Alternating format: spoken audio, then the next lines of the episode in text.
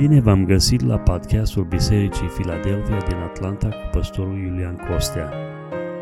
Ne rugăm ca acest mesaj să fie o binecuvântare pentru dumneavoastră. Mesaje noi vor fi postate în fiecare miercuri. Dumnezeu să vă binecuvinteze!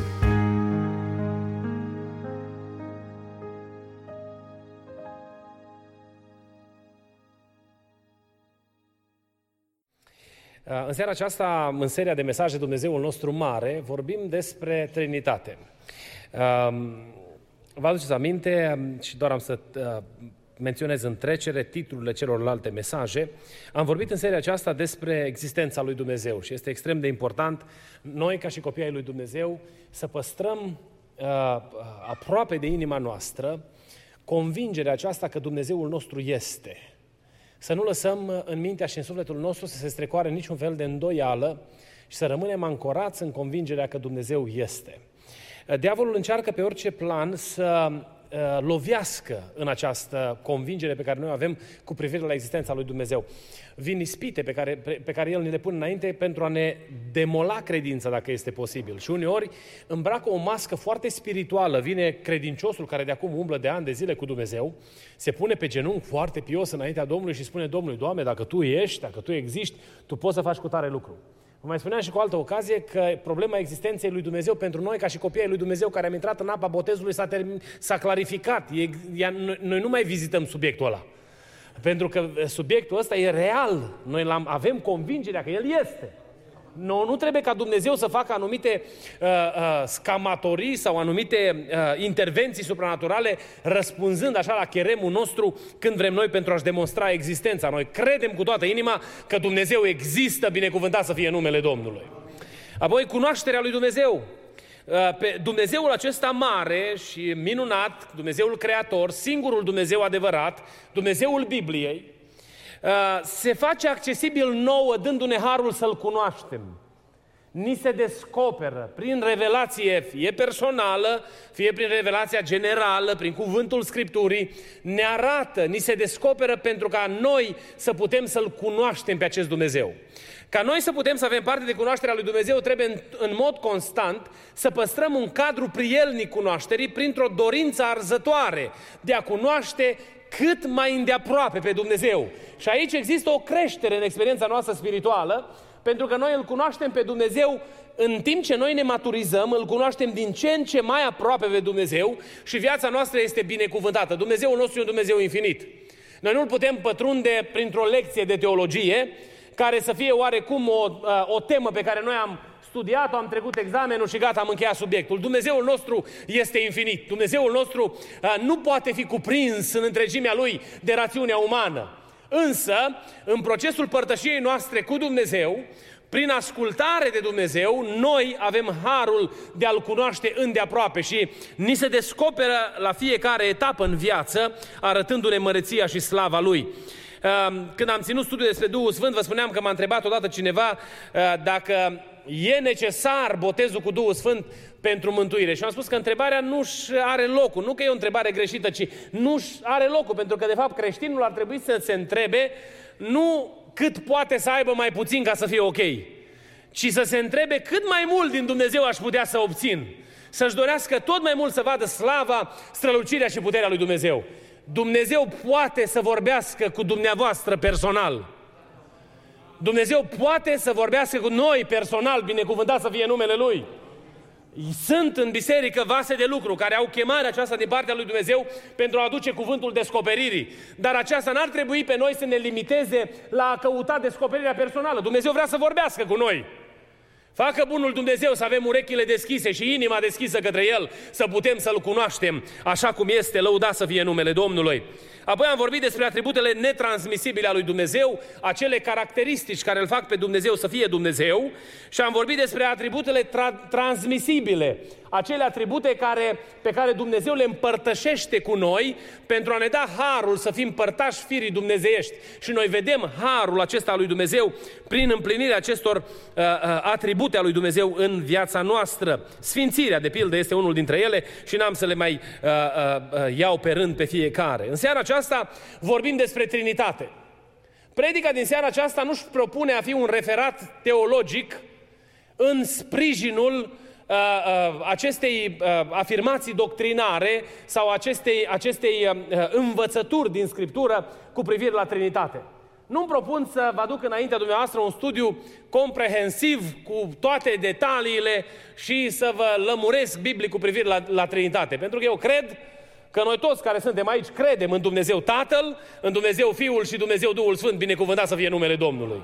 Nu avem o problemă să credem. E important însă să împrospătăm în mintea noastră convingerea pe care noi avem, pentru că noi avem de întâmpinat tereziile nimicitoare, care se perindă sau se propagă în societatea contemporană, în relație cu Dumnezeu sau vis-a-vis de Dumnezeu și au menirea să ne uh, uh, aducă confuzie și în esență să ne înstrăineze de Dumnezeu. Una din aceste mari erezii, care este extrem de periculoasă în vremea aceasta, este mișcarea Martorilor lui Jehova. Nu este singura. Sunt și Oneness Pentecostals, sunt cei care uh, sunt uh, pentecostalii. Noi știam pe cei cu botezul în numele lui Iisus, dacă vă aduceți aminte, așa știam noi din România. Aici în America se numesc Oneness Pentecostals, sunt persoane care nu cred în Trinitate. Sunt, e o grupare în pentecostalism care nu crede în Trinitate. Uh, Trinitatea nu este un subiect teologic. Am avut un coleg la, în programul de doctorat în România care era unitarian, nu credea în, era Oneness Pentecostal și nu credea în, în Trinitate. Și tot încerca el să-mi spună, unde vezi tu Trinitate în Biblie? Unde vezi tu Trinitate în Biblie? Păi mi-a spus, mă, în Biblie nu vezi nici creștin, nu? Sau li s-a spus creștin celor din... Domnul Iisus Hristos n-a folosit termenul acesta, nu? Prima dată li s-a spus creștin la creștini în Antiohia, când au fost porecliți așa, cei care au fost cu Hristos. Și creștin era un fel de cuvânt de batjocură. Noi îl îmbrățișăm acum și ne identificăm ca și uh, o mișcare religioasă mondială care se bucură de un număr foarte mare de uh, uh, followers, nu de, de uh, uh, uh, adepți, și spunem că este o religie puternică, una din marile religii ale lumii. Dar în, la începuturile ei a fost, de fapt, o batjocoră, o stigmă adusă unui grup de oameni care îl urmau pe Domnul Hristos. Ei bine, noi nu ne uităm strict la structura gramaticală a unui cuvânt sau la identificarea unei definiții pe care noi oamenii o dăm. S-a, s-a stabilit în teologia creștină termenul acesta de Trinitate pentru a, a, a prezenta pe Dumnezeul Bibliei, care se revelează, se descoperă pe sine ca fiind un Dumnezeu care se manifestă în trei persoane. Dumnezeu Tatăl, Dumnezeu Fiul și Dumnezeu Duhul Sfânt. Aceste trei persoane coexistă din eternitate, adică au fost împreună de la, de, de, din veșnicie în veșnicie. Dumnezeu uh, uh, Tatăl, Dumnezeu Fiul și, Duhul, și Dumnezeu Duhul Sfânt au coexistat și coexistă din eternitate. Ei sunt inseparabili, nu pot să fie separat. Ei nu pot să fie unul fără celălalt. Și lucrul acesta sunt argumente scripturale care vin în sprijinul acestei învățături. Și cum vă spuneam, n-am să trec prin fiecare dintre ele în seara aceasta. Vom ajunge la scopul mesajului în câteva momente. Noi trebuie să credem și când credem în, în uh, Trinitate, noi credem despre Trinitate, că ei coexistă, că sunt inseparabili, indivizibili, nu pot să fie separați unul de celălalt și că împreună au responsabilități și au asumat diferite responsabilități care sunt manifestate în relație cu noi oamenii. Și aceste responsabilități îi disting. Am citit pasajul din Matei, capitolul trei, tocmai cu scopul de a arăta un loc din Scriptură în care sunt prezenți toți trei deodată. Este Domnul Iisus Hristos, care este în apa botezului, este porumbelul, Duhul Domnului care se coboară în chip de porumbel, și este Tatăl a cărui voce se aude din ceruri și mărturisește despre Fiul, despre Cel care era în apa botezului. Este o instanță în care noi îi vedem pe toți trei prezenți în același moment, în, în același timp, revelându-se, descoperindu-se în felul acesta. Bineînțeles că în Vechiul Testament, când Domnul spune să facem om după chipul și asemănarea noastră, este folosit pluralul. Știți că în limba ebraică există singular, există dual, când sunt doi oameni împreună se folosește uh, uh, dualul și apoi este pluralul de la trei în sus. Dumnezeu când se descoperă pe sine, se descoperă în forma, în forma plurală. El spune, noi să creăm om după chipul și asemănarea noastră.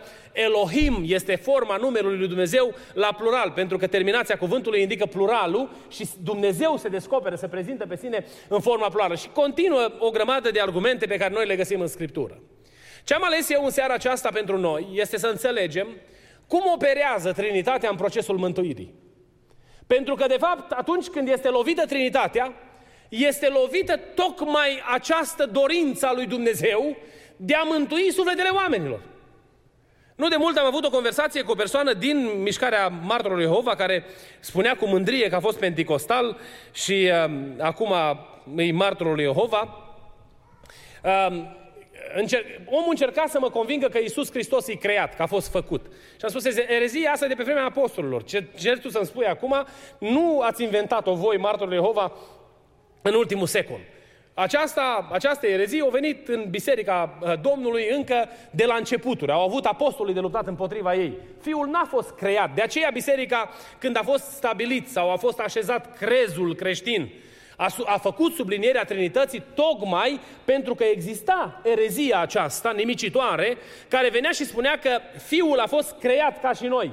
Și îi spuneam acelui om care încerca, acelui bărbat din România, care locuiește acum aici în zona noastră, încercam să-i explic că din momentul în care excluz divinitatea lui Hristos, anulezi lucrarea mântuirii și viața ta este sortită pierzării eterne. Sunt ceilalți care vin și spun că, de fapt, Dumnezeu, cele trei persoane din Dumnezeire, e același Dumnezeu și ne acuză pe noi că, de fapt, cei care credem în Trinitate, credem în mai mulți Dumnezei. Nu credem în mai mulți Dumnezei. E un singur Dumnezeu în trei persoane. E greu pentru mintea noastră umană să proceseze lucrul acesta, pentru că noi nu putem să, să, să, să pătrundem această profunzime a Dumnezeirii. Și pentru noi, oamenii, explicațiile acestea uneori produc confuzie. Însă aceasta este realitatea și vom vedea în ce fel se manifestă în procesul mântuirii lucrarea celor trei. Dumnezeu Tatăl, Dumnezeu Fiul și Dumnezeu Duhul Sfânt. Tatăl a înfăptuit planul mântuirii și ne-a ales mai dinainte de veșnicii. Uitați ce spune cuvântul Domnului în Romani, capitolul opt, versetul douăzeci și opt. De altă parte știm că toate lucrurile lucrează împreună spre binele celor ce iubesc pe Dumnezeu și anume spre binele celor care au fost chemați după planul Său. Apoi Efeseni, capitolul unu, versetul patru. În El, Dumnezeu ne-a ales înainte de întemeierea lumii ca să fim sfinți și fără prihană înaintea Lui. Deci Dumnezeu este Cel care a înfăptuit planul mântuirii și care ne-a ales uh, uh, uh, pentru lucrarea mântuitoare. Apoi, uh, doi Timotei, capitolul nouă, versetul... Doi, în doi Timotei, cuvântul Domnului spune în felul următor, am aici o greșeală. În, uh, El ne-a mântuit și ne-a dat uh, o chemare sfântă, nu pentru faptele noastre, ci după hotărârea Lui. El a făcut uh, hotărârea aceasta încă dinainte de întemeierea lumii. Apoi îl găsim pe Fiul lui Dumnezeu, pe Dumnezeu Fiul, în lucrarea aceasta a mântuirii, având responsabilitatea de a aduce la îndeplinire planul mântuirii. Dumnezeu a conceput planul acesta. Fiul este Cel care vine și aduce la îndeplinire planul mântuirii. Spune cuvântul Domnului în Ioan capitolul paisprezece, în Ioan capitolul șaptesprezece, versetul patru. Eu te-am proslăvit pe pământ, am uh, sfârșit lucrarea pe care mi-ai dat-o să o fac, spunea Domnul Iisus Hristos. Făcând referire la Tatăl în rugăciunea din grădina Ghețimani, El spune Tatălui, Tată, Am, având conversația aceasta cu Tatăl, El nu are o conversație cu sine însuși. Și îi spune Tatălui că planul ăla pe care tu l-ai conceput, eu am venit și l-am adus la îndeplinire. Am făcut ceea ce mi-ai dat să fac. Apoi versetul Ioan, capitolul paisprezece, versetul treizeci și unu. Vine pentru ca să uh, cunoască ca să cunoască lumea că eu te iubesc pe tine și fac așa cum mi-a poruncit Tatăl. Apoi Ioan capitolul nouăsprezece, versetul treizeci. Când a luat Iisus oțetul pe cruce, a zis, s-a isprăvit. Apoi și-a plecat capul și și-a dat Duhul. Îl găsim pe Domnul Iisus Hristos ca responsabilitate în procesul mântuirii, ca fiind persoana care împlinește planul acesta sau aduce la îndeplinire planul uh, mântuirii. Apoi Duhul Sfânt are rolul de a aplica mântuirea la viața noastră. El ne convinge de faptul că suntem păcătoși. Spune cuvântul Domnului în Ioan capitolul șaisprezece, versetul opt. Și când va veni El, Duhul Sfânt, va dovedi lumea vinovată în ceea ce privește păcatul, neprihănirea și judecata. Apoi găsim în Tit capitolul trei, versetul cinci. El ne dăruiește nașterea din nou, adică El ne-a mântuit nu pentru faptele făcute de noi în neprihănire, ci pentru îndurarea Lui prin spălarea nașterii din nou și prin înnoirea făcută de Duhul Sfânt, binecuvântat să fie numele Domnului. Apoi întâi Petru, capitolul doi, versetul doi. Suntem sfințiți de Duhul Sfânt, după știința mai dinaintea lui Dumnezeu Tatăl, prin sfințirea lucrată de Duhul, binecuvântat să fie numele Domnului. Iată că responsabilitatea Duhului în procesul mântuirii este aceea de a aplica mântuirea la viața noastră. Ori atunci când noi ne depărtăm, ne dezicem sau anulăm existența celor trei, anulăm procesul de mântuire a sufletului nostru.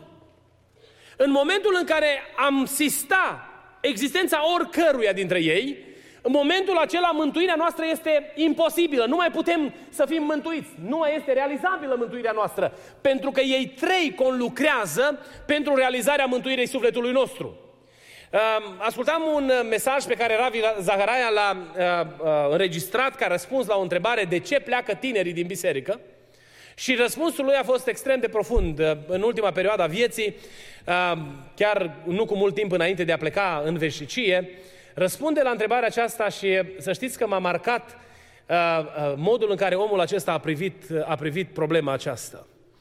El a venit și a spus că dacă pe un om născut din nou, un om care uh, trăiește în lumea aceasta, l-ai lua și l-ai arunca într-un deșert, chiar dacă ar fi perfect sănătos, chiar dacă trupul ar funcționa fără niciun fel de meteahnă, în momentul în care stă în deșert pentru o anumită perioadă, fără să aibă hrană, fără să aibă cele necesare pentru întreținerea vieții, va muri. Exact așa se întâmplă și cu persoanele care ies din uh, părtășia bisericii, de sub protecția lui Dumnezeu în uh, hotarele binecuvântate ale comunității creștine și merg într-o lume care pune sub semnul întrebării absolut orice experiență de viață. Pune sub semnul întrebării absolut tot ce înseamnă valoare pentru a ne învăța să gândim critic, cu ghilimele de rigoare. Ei, datorită faptului că persoanele care sunt în biserică nu pun mâna să citească cuvântul lui Dumnezeu, nu se ancorează în cuvântul lui Dumnezeu, nu stăpânesc învățătura cuvântului lui Dumnezeu, când ies afară, în deșertul lumii acesteia, și se întâlnesc cu toate fiarele câmpului, care pun atât de multă presiune asupra vieților lor, pe fondul dorinței de a fi apreciat, pentru că în viața unui tânăr lucrul acesta este foarte evident, pregnant, se, se, se, este foarte vizibil, în dorința de a, a, a fi parte din, din grupul cu care se identifică, foarte ușor ajung anumite persoane să se dezică de mărturia puterii lui Hristos. Se botează, se împacă cu Dumnezeu, îi botează Domnul cu Duhul Sfânt. Cineva îmi spunea odată, păi n-a fost botezat cu Duhul Sfânt, de aia a căzut de la credință. Înseamnă că ce s-a întâmplat la stăruință nu a fost adevărat. Ba da, a fost adevărat.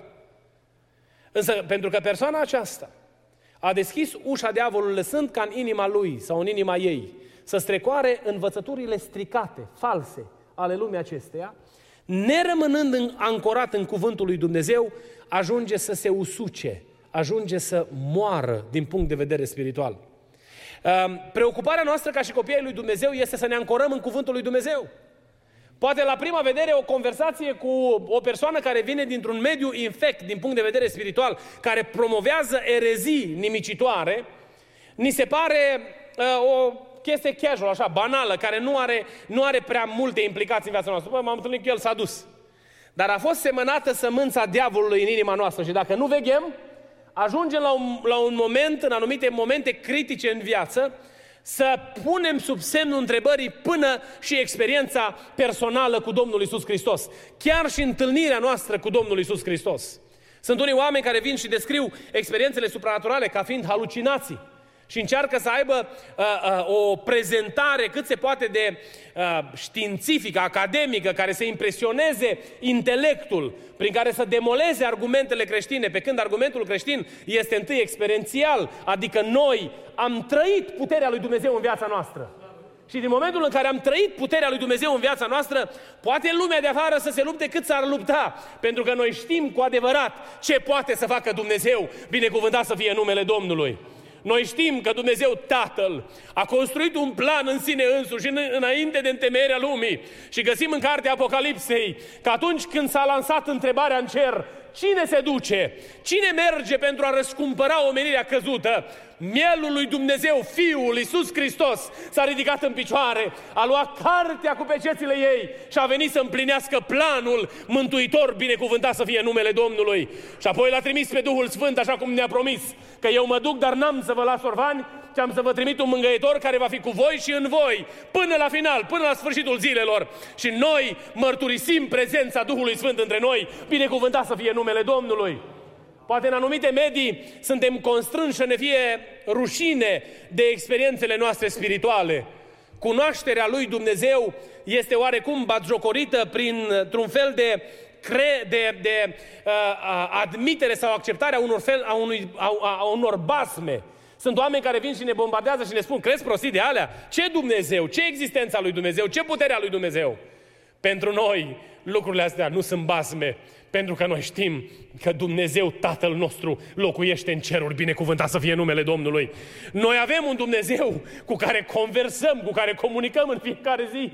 Dacă vine cineva și ne spune că Iisus Hristos a fost un personaj istoric, care a murit, da, și este confirmat din punct de vedere istoric de mai multe grupuri religioase, care a trăit în lumea noastră, în special musulmanii, dacă stați de vorbă cu ei, n-au nicio problemă să-L accepte pe Iisus Hristos sau să accepte mărturia, chiar și mărturia puterii supranaturale a Domnului Hristos. Ei vin și spun că este unul dintre. Noi știm că El este calea, adevărul și viața, binecuvântat să fie numele Lui. Și că prin El noi ajungem la Tatăl, slăvit să fie numele Domnului. Și El a venit în lumea noastră, a trăit printre noi, plin de har și de adevăr, pentru ca să ne arate calea mântuirii, lăudat și binecuvântat să fie numele Domnului. Noi nu putem să fim clătinați nici de cei care vin și spun că Iisus, personajul istoric, a fost inițiatorul unei religii de însemnătate, religia creștină, și îi se atribuie oarecum merite la nivel de înțelepciune, spunându-i se că a fost un lider cu influență. Pentru noi nu este numai un lider cu influență, pentru noi El este Fiul Dumnezeului celui viu, lăudat și binecuvântat să fie numele Lui. Pe El îl iubim, pe Lui ne închinăm, îl înălțăm în cântările noastre, dar ascultăm de învățătura Lui în trăirea noastră de fiecare zi, binecuvântat să fie numele Domnului. Atunci când suntem stigmatizați pentru experiența noastră pentecostală, când suntem acuzați de borborosirea unor cuvinte fără înțeles, noi știm că Dumnezeu ne-a dat harul să vorbim în alte limbi, așa cum ne-a dat Duhul Sfânt să vorbim, și îl binecuvântăm pe Dumnezeu pentru lucrul acesta. Știm că experiența aceasta n-a fost generată de noi, ci în urma experienței am avut parte de puterea lui Dumnezeu. Viața ne-a fost transformată, am primit îndrăzneală să rostim cu autoritate cuvântul, avem dorința ca oamenii să fie mântuiți și să-i vedem aduși la mântuire și la cunoașterea adevărului. Și lucrurile acestea nu sunt generate de noi în viața noastră, ci e Duhul Sfânt care locuiește în noi, binecuvântat să fie numele Domnului. Și biserica este vibrantă datorită părtășiei cu Duhul Sfânt al lui Dumnezeu. Duhul Sfânt nu este numai o putere, ci Duhul Sfânt este a treia persoană din Trinitate, care se manifestă cu putere în mijlocul bisericii sale, binecuvântat să fie numele Domnului. Noi trăim în fiecare zi și ne luptăm să fim plăcuți lui Dumnezeu, ca să nu întristăm pe Duhul Sfânt, cu care am fost pecetluiți, binecuvântat să fie numele Domnului. E bine, noi ca și biserică, noi trebuie să fim ancorați în învățătura cuvântului lui Dumnezeu. Nu cred că este de atribuția noastră să purtăm dezbateri filozofice pe seama uh, uh, definițiilor sau învățăturilor din credința creștină, ci eu cred că trebuie să ducem întotdeauna, să ducem conversația în planul experiențial, să vorbim cu oamenii despre puterea lui Dumnezeu manifestată în viața noastră. Să le spunem oamenilor ce am trăit noi. Lăsați-i pe alții cu filozofiile lor să le dezbată prin universități și prin alte locuri în care vor să poartă discuții și, și dezbateri teologice. Noi să-L propovăduim pe Hristos prin prisma experienței personale pe care noi avem cu El. El ne-a mântuit și am fost făcuți copii ai lui Dumnezeu. Am fost mutați din împărăția întunericului în împărăția Fiului dragostei sale. Am fost aduși din întuneric la lumină și am fost umpluți de Duhul Sfânt al lui Dumnezeu. Binecuvântat să fie numele Domnului. Și aceasta este nădejdea noastră. Iubiți frați și surori, biserica personal, cred că în perioada aceasta are nevoie mai mult decât oricând, nu de dezbateri teologice. Avem doctori acum și avem, har Domnului, multe persoane cu educație și mulțumim Domnului că sunt oameni care și-au dedicat viața studiului, și-au studiat și iubesc studiul Cuvântului lui Dumnezeu. Însă nu cred că biserica în perioada aceasta are nevoie de încă un set de dezbateri pentru a prezenta filozofia sau convingerile pe care noi le avem, ci biserica are nevoie de puterea lui Dumnezeu. Să trăim în viața noastră relația pe care noi avem cu Dumnezeul acesta mare. Trinitatea să nu fie un subiect de dezbatere teologică, ci Trinitatea să fie o experiență personală a vieții noastre în raport cu mântuirea sufletului. Dacă ați vrea să vorbim despre Trinitate în raport cu creația, Trinitatea susține toate lucrurile pe care noi le vedem. Și fiecare din membrii Trinității sunt implicați în, au fost implicați în procesul creației și sunt implicați în susținerea creației. Și când noi ne uităm cu băgare de seamă la lucrarea mâinilor Lui, exclamăm plin de bucurie: trăiască Domnul în vecii vecilor, lăudați să fie numele Lui Dumnezeu. Vă chem să ne ridicăm în picioare, ne apropiem de concluzia serii și aș vrea să vă chem să ne rugăm Lui Dumnezeu. Să-i spunem Domnului: Doamne, vrem ca în viața noastră să fie văzută slava Ta. Vrem ca viața noastră să slujească de mărturie în societatea în care trăim. Oamenii din jurul nostru să ne vadă trăind un creștinism practic și umblarea noastră în ascultare, în ascultare de Tine să fie inspirativă, inspirațională pentru oamenii care privesc către noi. Să nu fim doar credincioși care știm să atingem intelectul, ci să, să fim credincioși care îl arătăm lumii pe Iisus Hristos, Fiul lui Dumnezeu. Să fim credincioși nu care uh, compun și așează frumos în, uh, în cuvântări elogioase sau în, în cuvântări foarte bine îngrijite mesajul pe care noi îl credem, ci să arătăm lumii prin purtarea noastră bună un Dumnezeu viu și lucrător. Eu asta îmi doresc pentru mine și casa mea, ca Dumnezeu să mă ajute să pot trăi în virtutea relației cu Dumnezeul acesta triun și viața mea să strălucească prin lauda lui Dumnezeu. Mă rog Domnului, dacă mai este cineva în seara aceasta care doriți să vedeți puterea lui Dumnezeu în viața dumneavoastră, rugați-L pe Dumnezeu împreună cu mine în seara aceasta și spuneți: Doamne, umple-ne de Duhul Sfânt al lui Dumnezeu. Noi nu vrem, nu vrem vorbe goale, nu vrem, Doamne, numai afirmații bombastice care sună bine la biserică, ci vrem puterea Ta, Doamne. Vrem mai mult din slava Ta. Atinge-te de noi și umple-ne de Duhul Sfânt în seara aceasta.